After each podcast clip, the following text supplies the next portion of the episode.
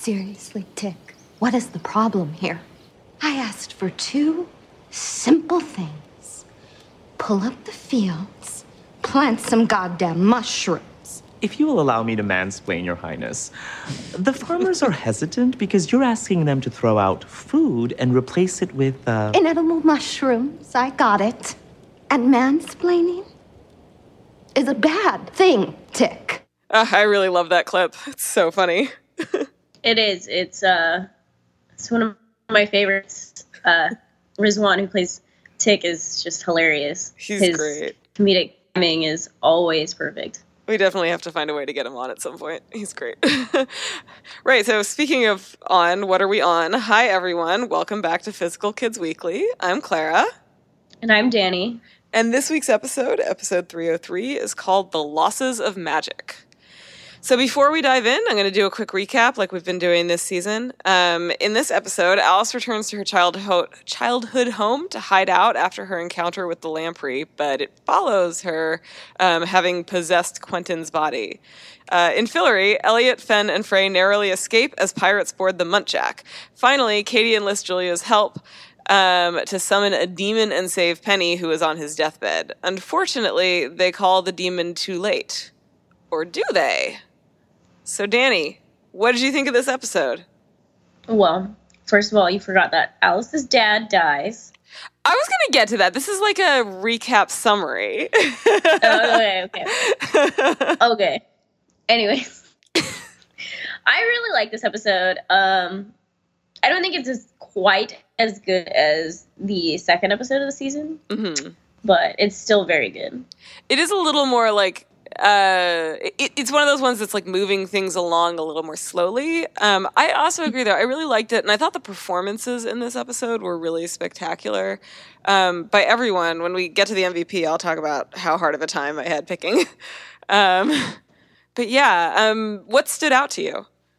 Um, well, I always like uh, whenever they happen to show kind of like relationships with people other than, you know, the main cast. So I always love revisiting Alice's family just because they are so monumentally shitty they really are that it's entertaining. Uh, like her dad is just as shitty as her mom, like maybe just. So yeah like a different style of shitty. he definitely shitty. cares about Alice more. her I don't even know if that's true. I just think like her mom is aggressively bad and her dad is like like passively bad, right? Like he's he's the parent who is way too lenient and like doesn't he d- he doesn't parent her because he wants to be her friend and her mom doesn't parent her because she's a child herself, I guess. Yeah.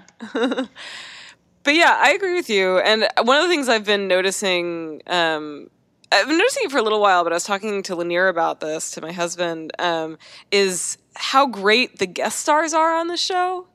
Um, Like we're so used to the to the regular cast and having them be so spectacular.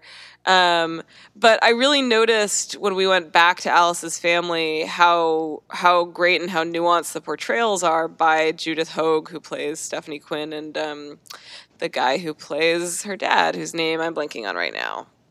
Um, I don't. His name's Daniel, but I don't know who actually the actor is. yeah, yeah. Um, but yeah, it's like they're. I think because they're smaller parts, we tend not to notice them as much. But like, they are low key great. Yeah. I mean, even like the one-off guest stars are so hilarious. Um, like, like the demon that they summon. oh yeah. Like, he's really great too. And like uh very I, th- I think what i really appreciate about that is he goes more like twilight zone than he does like full on horror flick um which feels really appropriate for this episode. Um so yeah we should probably get into it. We should start our our deep dive. Um and i think we'll st- we'll start with the lamprey stuff. So the lamprey tracks alice to her childhood home. Um there's more cat shenanigans, though fortunately no more cat explosions because that was super sad. Um, uh, this cat, this cat looked like my cat, but I as know. a kitten. So I was like, please don't explode. uh, Danny and I have been talking about like whether we should post the texts that we've been sending each other as we're watching the screeners um, at some point after the episodes air. And in this one, I remember that I texted you as like at least the, at least it wasn't the Dobby looking cat who died. yeah. Um. Yeah. so So away. yeah. Yeah. Um. And apparently there wasn't a lamprey around at the time. Just didn't like Alice's family, which fair. Oh my gosh, that line. I was dying where um her mom's just like, well, Carol's just, you know, She's just a bit of a mess. Something she's like just a bit of a mess. The cat can sense it.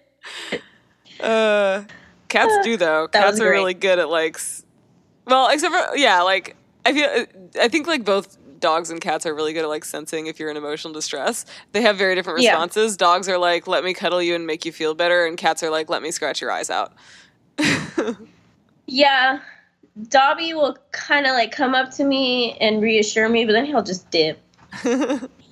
All right, so um, back to the episode. You were saying that it's it's always so interesting to see Alice's relationship with her parents, um, and yeah, I really felt that too. Like I, um, I really love that they are awful, but like they they feel very real. Like even her mom, who is so over the top, doesn't feel like a caricature to me.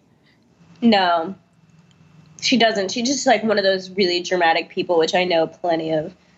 um, and I actually also love the way that they treat Quentin like like a son almost. Like Mm. They treat him a little bit better than they treat Alice. That's such a thing too. Like if you have if you have a parent like that who um who is maybe more of a child, uh so much of the time like I feel like they end up like playing kids against each other or playing like if you don't if you only have one child, they might play you against a friend. Yeah. And then yeah, I, I liked Alice's the whole thing with Alice's dad, and we should of course talk about the fact that he died, like you said, because I think Yeah, that's a yeah. really that's a really big and kind of weird moment for Alice. hmm Um, because I think like she knows that she has to kill the lamprey, and uh, I mean, I don't really feel like she has a choice there, even though the lamprey is like really trying to make it out to be be a choice. But it's still her fault, right? Like the fact that the lamprey came after her in the first place is her fault. So it's like the first time she's having to contend with the consequences of what she did as a Niffin. Yeah. So I I do I'm curious. So a lot of people think that the lamprey is um that little girl that she killed last season, but that's not the case, right? I think it is. Um, I think it it? is. Well, I mean, it, that's the lamprey's family. So, right, like she killed the whole family of this particular lamprey. So I think it's a different one. But I do think that like that little girl was one of the lamprey's family. Mm, okay. Um, It's like kind of slightly confusing because everyone's just like, "Wait, who's the lamprey? Did we see this happen?" yeah, because I don't think I don't think we got a name for it until until later, until the finale Mhm. episode. Um, but yeah, um, and I think also one of the things that I liked about this that I thought was interesting. So in that in the first episode with the great cock, when he's like naming what they all are, he refers to Alice as the torture artist. Um, and this is the first episode where we really see what that means. I remember being really confused about that in the previews. I wasn't all that confused because I just assumed that he he meant like stuff she did as a Niffin, but um, yeah, Elliot's very confused by it. He's just like, "Oh, you lost me." but yeah, like in this episode, it's it's actually pretty dark, right? Like all the way that she's talked about what she did to the Lampreys family before has always been kind of cagey, and now she just kind of get she she just kind of goes out with it, and she's like, "Yeah, I just killed him for fun to like watch the pretty lights." Mm-hmm. And there's that like, did you see in the episode when she when she does kill the lamprey again and the lights come up? Did you see like her mouth twitch? Mm-hmm. Still some niffin in there for sure. Yeah, she definitely still is a little bit, and I think that's that's definitely like a thing in the book. She's not quite human Yeah, doesn't he say like her eyes are bluer or something like that, or a different shade Yeah. of blue? Yeah, something like that. They talk about it too, Quentin and Alice, in this episode. Yeah, they do. Yeah, so they talk about they talk about um, sort of their relationship and how being a Niffin changed Alice in this episode. oh yeah.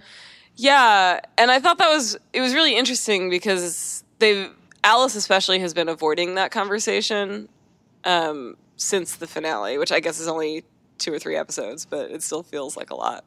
I feel like in almost in almost every episode, she's like keeps reminding Quentin, like, yeah, it's just not the same anymore. and some of that you see in flashbacks, but this is the first time that I think they they really faced it head on. Um, Mhm. And this the second time that I watched this when I was watching it, um, I really noticed how she's talking about how like he looks at her like she's the same person and she's not, and that's what's really hard for her. Um, and I really appreciated that because I think there's like a like that is kind of a thing that you might expect somebody who's like a survivor of a really traumatic incident, somebody with PTSD, to feel like Mhm. it's hard to be around the people who were a big part of your life before because either they just kind of pity you or they treat you like nothing has changed. Yeah, Um, it is. It's hard to be around like the same people after trauma. Yeah, for sure. Um, and so somebody was talking on on Twitter, maybe in the chat, about uh, how Alice's makeup and clothes are like a little sharper. There's like sharper edges to her um, in her fashion choices and in her makeup this season. Um, and I didn't notice. I, I don't know if I would have called it sharper in this episode, but I did notice that like her her lipstick is different. She has more like blue tones in her lipstick, whereas she used to Hmm. wear more like brighter reds. Um, I, thought don't think I noticed that because she rarely wears lipstick. yeah, but she she does in this episode, and um, you'll. I'm sure you'll go back and watch it again because you're you. um, but when you do, like, pay attention to that. It's more like a Margo color than a, a standard Alice color. Um, Interesting. But I thought that was like a really interesting touch. Uh, what else do I have about this? Oh, yeah, we should talk about Alice's dad dying. Yeah. It was slightly surprising just because there's so much going on in the episode. And then I was just like, oh, wow. And then I, I was like, I wonder if she'd actually just like not done anything to the lamprey, if it would have like just left the body like it said. I don't think it would have. I think it would have like laid eggs in him, Yeah. and Probably. then like yeah, Then she could have cleaned them out like she did to Quentin. ugh, gross. I guess that's true, but like I don't know. It depends on how far he got, how far the lamprey got with Daniel's body. Yeah. Um, but yeah, I mean, I really feel like this is going to be. Alice is a hard person to read, right? Like, she keeps her feelings very close to the vest until they kind of explode out of her, which probably why she went niffin. Um, but uh, getting very distracted by Dobby's butt, which has entered the frame of our Skype call. Um, but yeah, like, uh, I think that this is a big emotional moment and one that she had no real preparation to handle. Mm-hmm. And it's interesting to me in part because, like, in the background, we keep hearing things about Quentin's dad, who was who um, has been dying of cancer. Um, Yeah.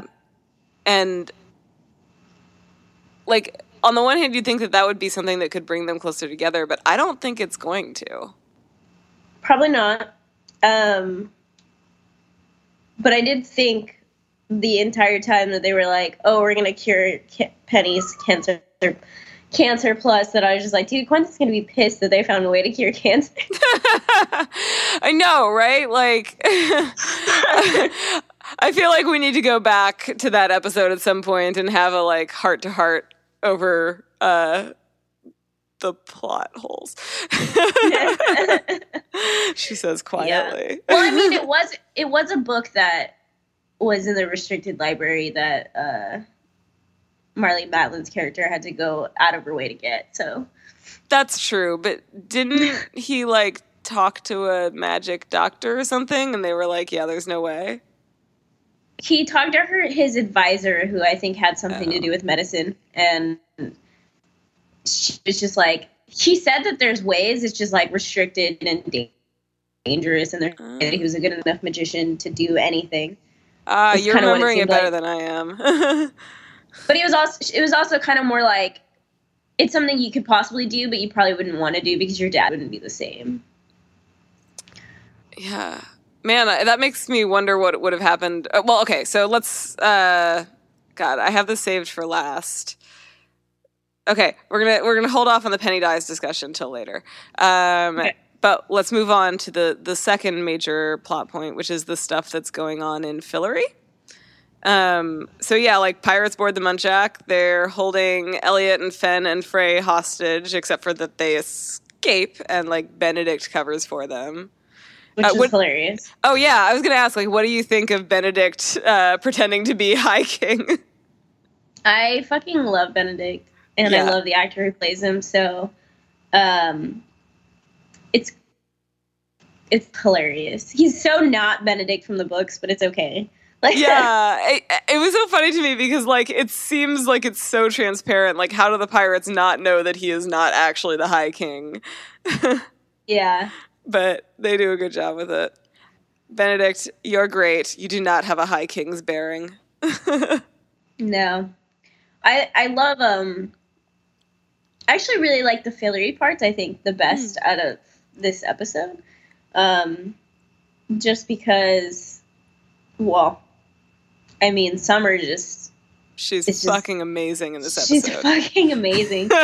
yeah, uh, I love when she uh gets introduced to the pirates and they call her Miss Destroyer, and I just Oh, yeah. up. It was so perfect. And you can see like the look on her face like, "Yes, that is what you should call me. Good job." She also just keeps coming up with these hilarious like, like curse words, basically. Uh, like she said, "son of a twat." I was like laughing forever. Or Oh just when God. she calls them dick holes, and they're just like, "Dick holes? Did you just call us dick holes?" I wonder if like in the magician's writers room they just have they probably do like a, a board full of post-it notes of um, creative curse creative curses. They just have like one of those like uh, like probability die, and just like yeah, it's they, they have like a D twenty, and then like one through twenty are like s- different synonyms for fuck or asshole. What was what? Yeah. Oh man, ass trench. ass trench, so beautiful. that was in the last episode, right? In two, Yeah. mhm. so good. ass ditch was even. I don't know if that was better or worse. It was like better in the fish out of water. Have you ever seen um, Demolition Man? No. Okay, so first of all, you have to see this movie. Um, brief side note: Demolition Man is this like movie from the early '90s with Sylvester Stallone and Wesley Snipes. Okay. Um, and okay, so uh, brief plot: it begins in 1996. Um, there's like all this crazy violence in LA, um, and the character played by Wesley Snipes, who's uh, his name is Phoenix, something Phoenix. Um, he's like a psychopath um, who basically just like wants wants to watch the world burn, and he like recruits a gang of psychopaths to like blow shit up and kill people. And um, Sylvester Stallone's character is this guy John Spartan um, who. Uh, is known for like taking out and catching hard to catch criminals basically because he doesn't give a fuck and will like destroy anything in his path to do that. Um uh, he catches phoenix but like destroys so much stuff in the process that they're like you're going to jail and jail is being like cryogenically frozen for years and years and years. And so like when he comes out it's in the future. And it's a future where um, this is like a long tangent. Sorry guys. It's a future where um, like the only restaurant is taco bell. Like even fancy restaurants are taco bell because of like monopolies. Um, and um, it's kind of there's kind of the same thing. Um, sandra bullock plays this cop in in that like weird future version who is like like super obsessed with the past but not good at it. And it's like exactly like the res- the um the tick stuff. Like she keeps mis misstating idioms um and uh and curse words and things like that and it's it, it's hilarious. I love Sandra Bullock, so Yeah, you should definitely watch this. You would love it. it sounds like a, an interesting movie. I'm not too big on Sylvester Stallone. My first thought when you were like action man, and I was like, it has to be someone who's in the Expendables, so it is the main guy. it's I I promise you'll like this movie. You don't have to like Sylvester Stallone to like this movie. Um, it's it's hilarious. Um, there, yeah, I don't know. Everyone watch Demolition Man? Is I guess what I'm saying? Sorry, we're both a little tired today. Okay, Yeah. so pirates board the Jack. That's where we were, and hold Elliot hostage. Uh, Margo, Ms. Destroyer. Um, Benedict covers for them. Oh, and then there's this whole thing with like Tick revealing that he's a pickpocket and uh, stealing Margo's eye from the Fairy Queen, who of course finds out because she's the fucking Fairy Queen. Um, and then Margo decides to like squish her own eyeball rather than return it. yeah, I really like those scenes where she's basically like, "Oh, you're a queen." Mm. Like it's like they're starting to get along a little bit, and then it's just like, nah, and then she's just like, nah. Yeah, it's like they respect each other, but that respect does not mean that they're going to give an inch, right? Like it just means I feel like having the fairy queen's respect just means that the fairy queen is going to use you in more awful ways because she can like take advantage of all that power. What do you think of Candis Cayne this season? she is really great. Um, I still think the fairies are scary. Um, Uh-huh. They're also just like, I mean, and it's a completely original plot line. Obviously, there are no fairies in the books. No. None whatsoever. Um, it's really cool. Um, it's kind of one of those things I go back and forth with. Like at first, I really hated the fairies, Mm. but I think I'm starting to like them. um, expanding on my theory from last time slightly, uh, I was thinking about it more, and um, one of the things I was thinking about was how Frey plays into it. Because I, right, like in the books, the daughter, the per- the character who like roughly corresponds with the daughter in the tales, also has a daughter who, uh, like, there's some weird shit with the way that she parents her daughter for sure. Um, but that daughter um, plays an important role in like facilitating travel between realms. Only in the books, they go to the underworld, and I was thinking like they're probably not going to do that because they've already been to the underworld. But, but Maybe Frey, fairy realm. exactly, I could totally see Frey like being their passport or creating their passport to the fairy realm. that would be interesting. Yeah. See, I'm right. I'm totally sure of it, and then I'm going to be like totally wrong, but that's okay. okay, can get someone to write you like an epic uh, fanfic of what could have been. I've gotten so I posted I posted the podcast on Reddit and um, I had like a whole bunch of people there. Okay, like three people there. be like, uh, tell me more about your theory, and I was like, I can't. Spoilers. Yeah, I'm into it. Oh, which by the way, uh, we I don't know if this will be out by the time that we are trying to record the other one, but we're gonna try to record a fan theory episode. So tweet us your fan theories, and um, we'll talk about them and try to include them. It should be fun. yeah. So, what did you think about the fact that Margo like squishes her eyeball? Um, it was pretty gross. I mean, that's true. It was really gross. It was a really boss move, though. Of course, she's just like, you know what? I'll never be able to see out of this eye again, but at least this bitch doesn't get to spy on me anymore. Yeah. Even though the Fairy Queen will find a way, I'm sure.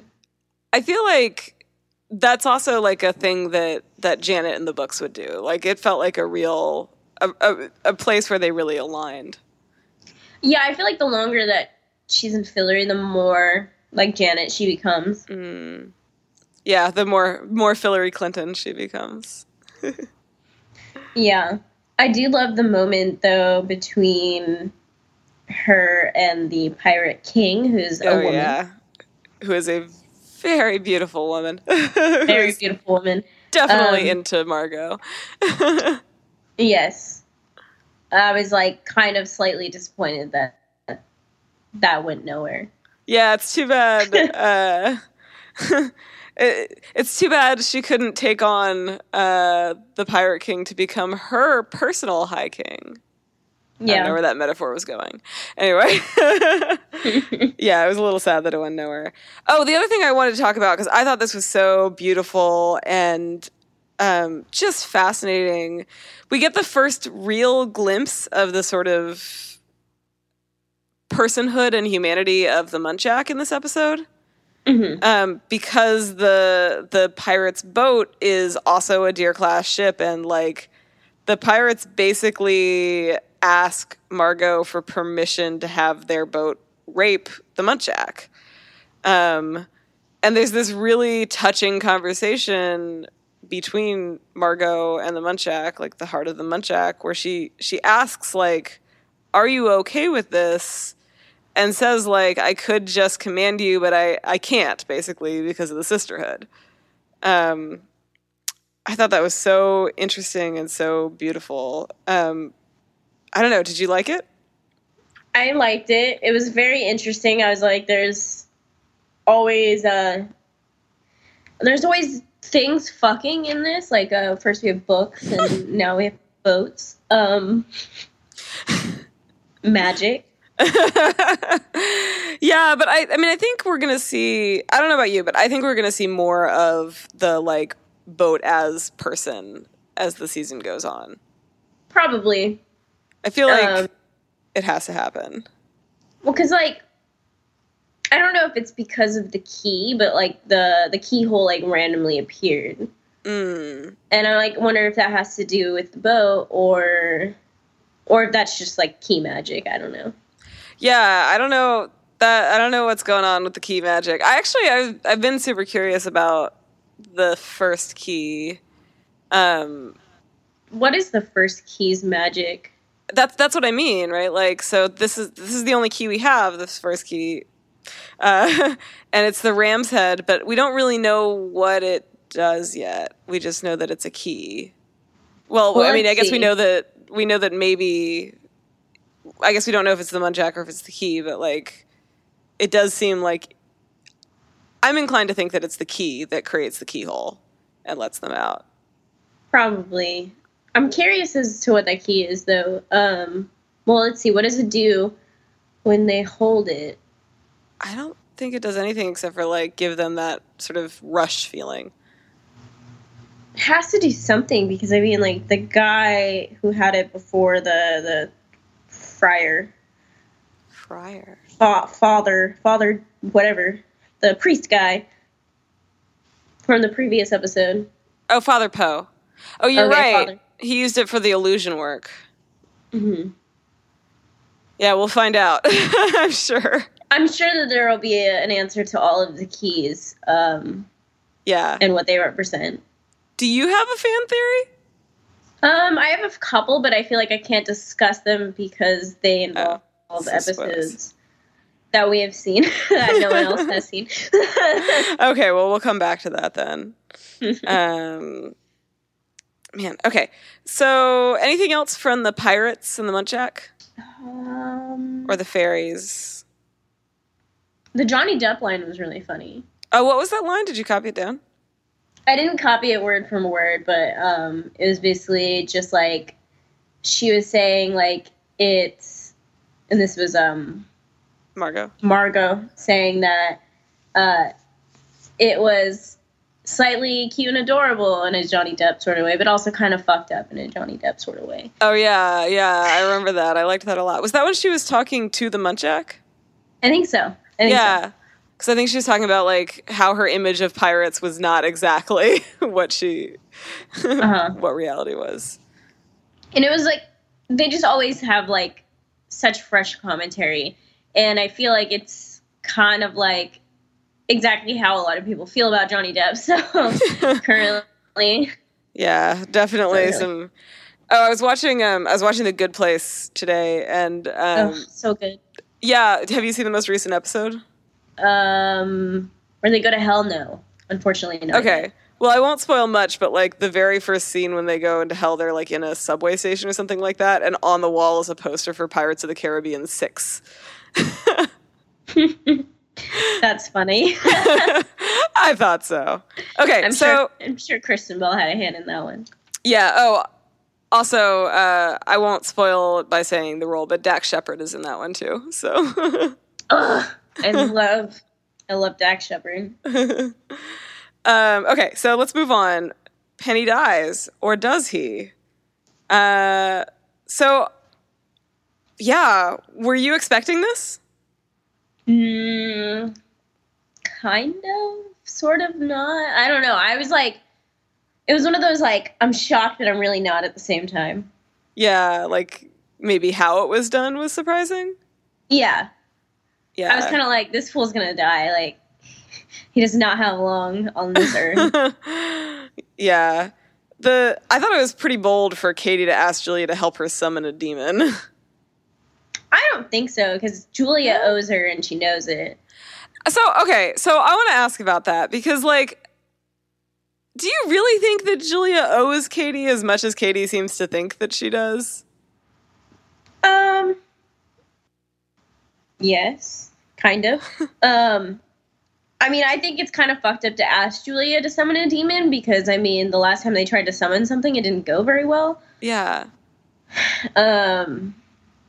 But I don't know. I feel like they're always in this constant fit of owing each other something, and I feel like that's just Kady's character. Mm. Um, she's always going back and forth between owing Penny something as well. Yeah. So, it's very transactional in her relationships. hmm but Julia, Julia cares and wants to repair that relationship with Kady and somehow. So, I guess that's the thing, but I feel like I, I really don't feel like she actually owes her anything, right? Like, I mean, she owes her like in the way that friends always owe each other, right? Like, just that, like, be a good friend. Um, and I think that, like, I think that Julia would do it out of wanting to be a good friend and wanting to help Penny, who is such a good person anyway. But, like, I feel like Kady really took personally the fact that Julia didn't kill Reynard. Um, And I mean, on the one hand, I understand that because he also tried to kill her and did kill like all their other friends. But it really does feel to me like it should be Julia's decision. And that, like, I just, I mean, she made it her decision. She kind of was just like, either you help me or you fuck off. Um, and Julia just probably isn't going to say no to that. But Kady Yeah. kind of killed Senator Gaines and feels very, very fucked up by that, I think. And I think that's where her anger comes from because it's like, why did this have to happen if we didn't kill Reynard? Yeah, and it's it is very understandable, but I think that Gaines would have I think he would have done that anyway because he didn't want Reynard to have power and he definitely didn't want to like become Reynard. I think he saw that like that was his only real option was like if he if he stayed alive and he kept being who he was and Reynard kept trying to recruit him, I think he felt like maybe eventually he would give in to that. Yeah. Very sad existence for him Yeah. post finding out. I just I feel I miss that character. I feel like there's so much more we could have found out about him or gotten to know. Well, who knows? Characters do seem to have a way of uh, coming back. Yeah. Bring Um, him back from the pistol. I don't Yeah. think that's possible, but so, so while we're on that point, should we talk about the fact that like Penny dies, but he's there's he like watches his own death? So like, what that what's that about? that was funny at first because like he was he uh, astral projects and then he's like he's like no shame bro the like demon Oh guy yeah.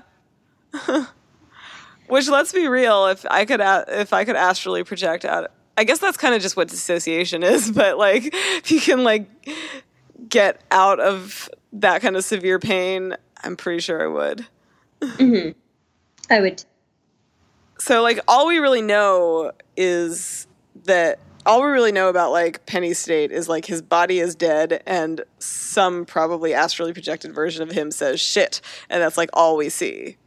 hmm Um how do you feel about that? I mean, do you feel like like if they bring him back Yeah, how do you feel about that? Especially since they like kind of did that with Alice last season. Um, it's like on one hand you want it because you don't want to not see Arjun, Mhm. um, but on the other hand, it's kind of just like, do deaths ever stick? Only for cats. Yeah, that cat can't come back. And Marina's cat too. Ugh, I was like, that's why I was like, do you guys hate cats? there was somebody put like a really aggressive thread on Reddit about that. oh yeah, I've seen a couple. It's they're just like, I don't know why they pick on cats. They're probably dog people, but I honestly, I think it's probably because they had a cat in the writer's room for like large portions of writing last season. did they really? Well, Rupert Chatwin, Trogdor, whatever. You remember these Yeah. pictures? Like the cat that like wandered in and they kind of adopted? Oh yeah, yeah. Yeah. I forgot about that. I think that's probably it. I think they were probably like, "Hmm, we need something to to uh, be an early warning system for the lamprey." Oh, hey, look, a cat. I just assume that everyone, no matter how professional they are, is just as distractible as I am. Potentially. So, yeah, like I also hope that we get to keep seeing Penny in this season because I love Arjun and uh, because I think that he's I think that Penny's character has like really interesting things have happened to him. He's developed in interesting ways. And especially because he's not a character who like he's not in this part of the books. You know, I've been super interested in seeing where he goes this season. So I'm excited that we had an episode that had a lot to do with him, and I, I do hope that we have more. Um, what's my last thing on here? Oh, this isn't really part of Penny's arc, but Julia gets a creepy message from a stranger in this episode. Do you remember that? Yeah, the like hobo lady. Yeah. what do you think's going on there? Um, uh, I'm assuming it's like a message from a god. Yeah. Do you think it's particularly probably Our Lady Underground. Yeah, that was my assumption too. Um, and it's probably related to the fact that she still seems to have magic. Does she have any moments like that before like Demigoddess reveal in the books? Um. Well, no, it's done differently, right? Like in the books, it's more about how she changes, and that's Mhm. more about her like having lost her shade. And in the show, right, like she gets her shade back, and that actually seems to be the like catalyst for whatever is happening to her now. Mm-hmm. So yeah, I think it's different from how it is in the books. It's definitely different. The one thing I always remember is the story of how like Elliot and Janet met her. That this is told in the third book, second book or third book. Don't remember. um, wait, which part? The- she- so right when they like meet her at that weird resort, that fancy resort where they're like hanging out. Um, That's in the second one where they're like, "Oh yeah, this is how we met Julia." Right, right. So okay, so in the books, um, after the after the after they kill the beast in Fillory, everyone kind of like goes their separate ways for a little while and like takes a takes a moment to chill away from magic. Um, and Janet and Elliot go to a fancy resort in like Montana or something like that and happen to run into Julia, who is like this. I, I think they describe her as being like basically like super goth and emo and full of drama, which is why Elliot is instantly like, I need to be friends with her because she, cause she's so full of drama. Um, but the scene that I'm thinking of is uh, he like walks past her room at some point, and I think the window's open, and he sees her, and she's like trying to burn some stuff in the fire. And I think did he say that she like crawls into the fire? She just like gives up and like lays on top of the fire or something, and he's like, "What the fuck?" Yeah. Um.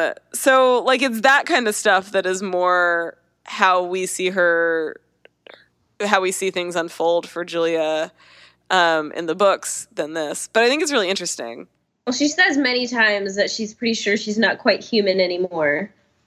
In the books. So, yeah, in the books. Yeah, yeah. It's like, Um, so yeah, I'm I'm hoping I'm hoping that that's an indication that all is not yet lost on the uh, on the book front on on Julia's arc in the book front. yeah. Um, okay, so th- those are the big things I have. Did you have anything else for the episode? I know I made a note about how Quentin just he does so much for Alice. Like Mm, he still cares about her so much. he really does. And it just makes me sad for him. Though also right, like it's funny because she so she knows this, right? Because when he shows up at her house and she's like, "What the fuck? Why are you here?" and he says, "Your cat exploded."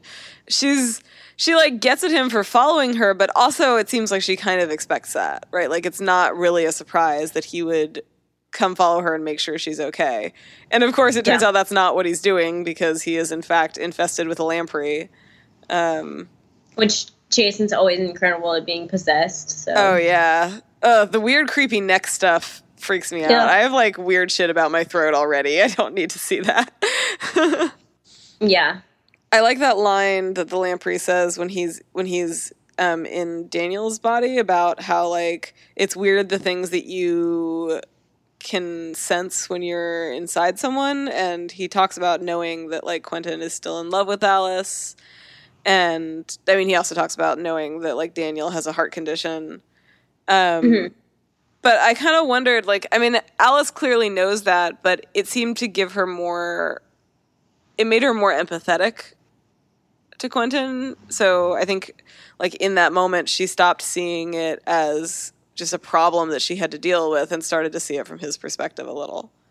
Yeah. Okay, fashion? Let's do it. All right. So there wasn't a ton that I really noted in the Earth side other than the saran wrap, which I guess is a fashion choice. I mean, they looked like alien, like like that alien look. I thought they Um, looked like conspiracy theorists. like, Yeah, like something like that, like aliens. uh, it's so funny. Um, but also, like, it, that can't be effective. If you can get in through skin, like, you can't leave your face and your hands open and be like, oh, everything is fine. Yeah, I, that's what I was like. Uh, Um, I thought that was great though, and I mean, just so funny. Um, and like a great way to like inject some comedy into a scene where like the characters are total straight men. Um, because like they nobody except for Stephanie, right? Like nobody even questions it. They're like, yeah, this is just how it is. yeah. Um, the other Earth thing that I'd noticed was um, Alice's blazer, that like quilted blue blazer that she's wearing. See, she's also wearing more blue. I gotta, I gotta like file this away. I think, I think I'm seeing a pattern. Magali, I got my eye on you.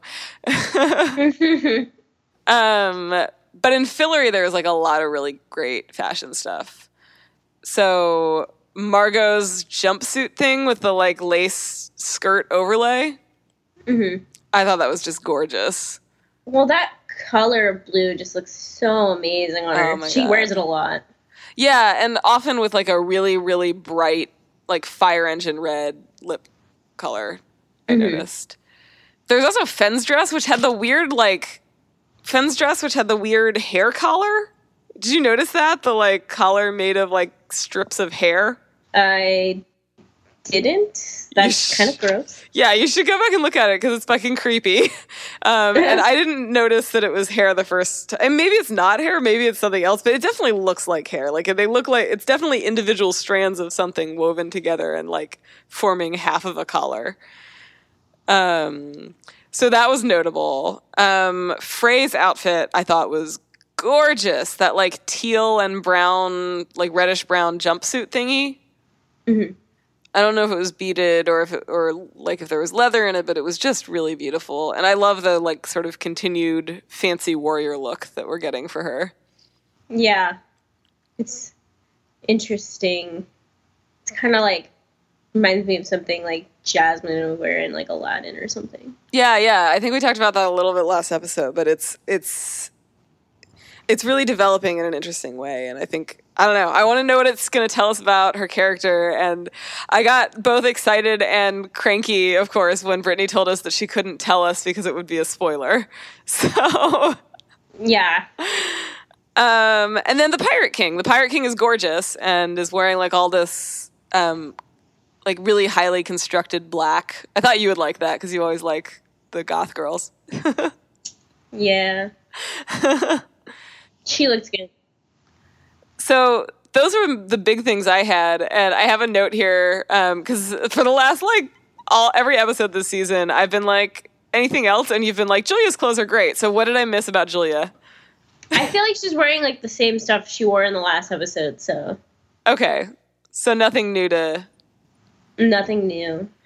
I did notice. Um, I don't know that it's like especially notable otherwise, but um, Jade was wearing like a military jacket um, in the scene where Penny dies, uh, and I'm pretty sure I have that same exact jacket.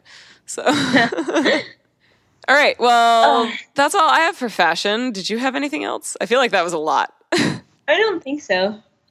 What'd you think of uh, Elliot's weird polka dot blouse? I feel like I'm so used to his weird like fashion that I just don't even question it anymore. Fair enough. All right. Let's move to MVP. Danny, who's your MVP this episode? I this is hard because they keep being more and more like ensemble based episodes Mm, that it just becomes harder and harder to choose one. Um, I either have to go with Summer or like Judith, who plays Stephanie Quinn. sh- She's amazing. you and I had like the same stuff down. So I, I like I wrote all this stuff about like how I love everybody and you know what I mean I think like Olivia is great and Candis is great and like everybody in this episode is great, but Summer is fucking amazing. Just like the things that she does with her face and her voice in this episode, I didn't think that we would end up like I, I felt like we'd seen so much range and growth from Margo last season that I didn't think we could possibly see more. But like, there are some new levels of freaked the fuck out in this episode, and she's still a boss, and she's great. I love how she does this thing when she talks to like her, her um, royal court that she's kind of just like she like makes her voice really shrill. She's like, to them. yeah, I was uh, I was thinking that too because uh, in that scene that we played at the very beginning, her voice just goes like up and up and up, and it gets more and more like squeaky, but not like a. It's not like a mouse squeak. It is like a I'm gonna punch somebody in the face squeak. yeah, and then she does this thing where she like makes her voice like really like a ballet girl for like a second, what was that again? One more like a time. ballet girl. Oh my god. Oh my god. Um, then the other person you mentioned was was Judith Hoag, who plays Stephanie Quinn, and I talked about that a little bit already. But I just think it's it's so hard to take a character who is unsympathetic, as unsympathetic as that character is, and make it seem like a real person instead of a caricature. And she definitely does. Um, I do think though I'm gonna end up giving it to Summer because she's fucking fantastic in this episode. she is. Um, and it's just it's it's hard to take your eyes off of her in the scenes that she's in. So. Yeah. I mean, she's like quickly grown to I think so many people's favorite character. Oh yeah. Uh, a lot of the people I know who watch this show, like they are obsessed with with Summer. So Um, well, you know how I feel about, as you know, Hillary Clinton. Uh, um, okay, so ratings, episode ratings. um, Do you want me to go first? sure. okay. Uh, so I gave it an 8 out of 10, which I think is what we gave the last episode to. Um, I think this is really great. I don't tend to like the ensemble episodes as much as I like the like single theme ones. Um, but honestly, more of this is I really feel like I need to leave room for things to go up in this season because it's an amazing season and I'm excited by it. So, 8 of 10. Um, since it's not quite as good as the last episode, I think I'll have to give it a seven out of ten. All right, that's fair enough. So, still a solid episode, but not the absolute favorite yet. Um, Mm-mm. man, that's all we have. Do you have anything else? I don't think so. I think I got through everything Yeah. I wrote down.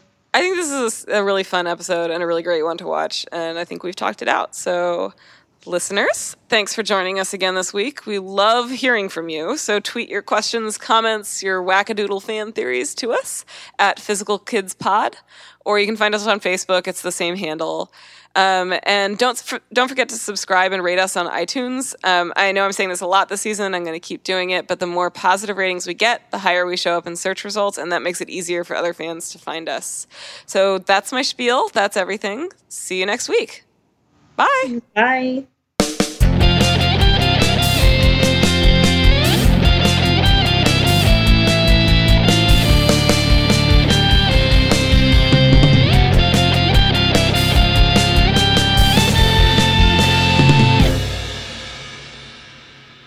Mind slut. Getting very distracted by Dobby's ass trench. So beautiful. Mm, kind of.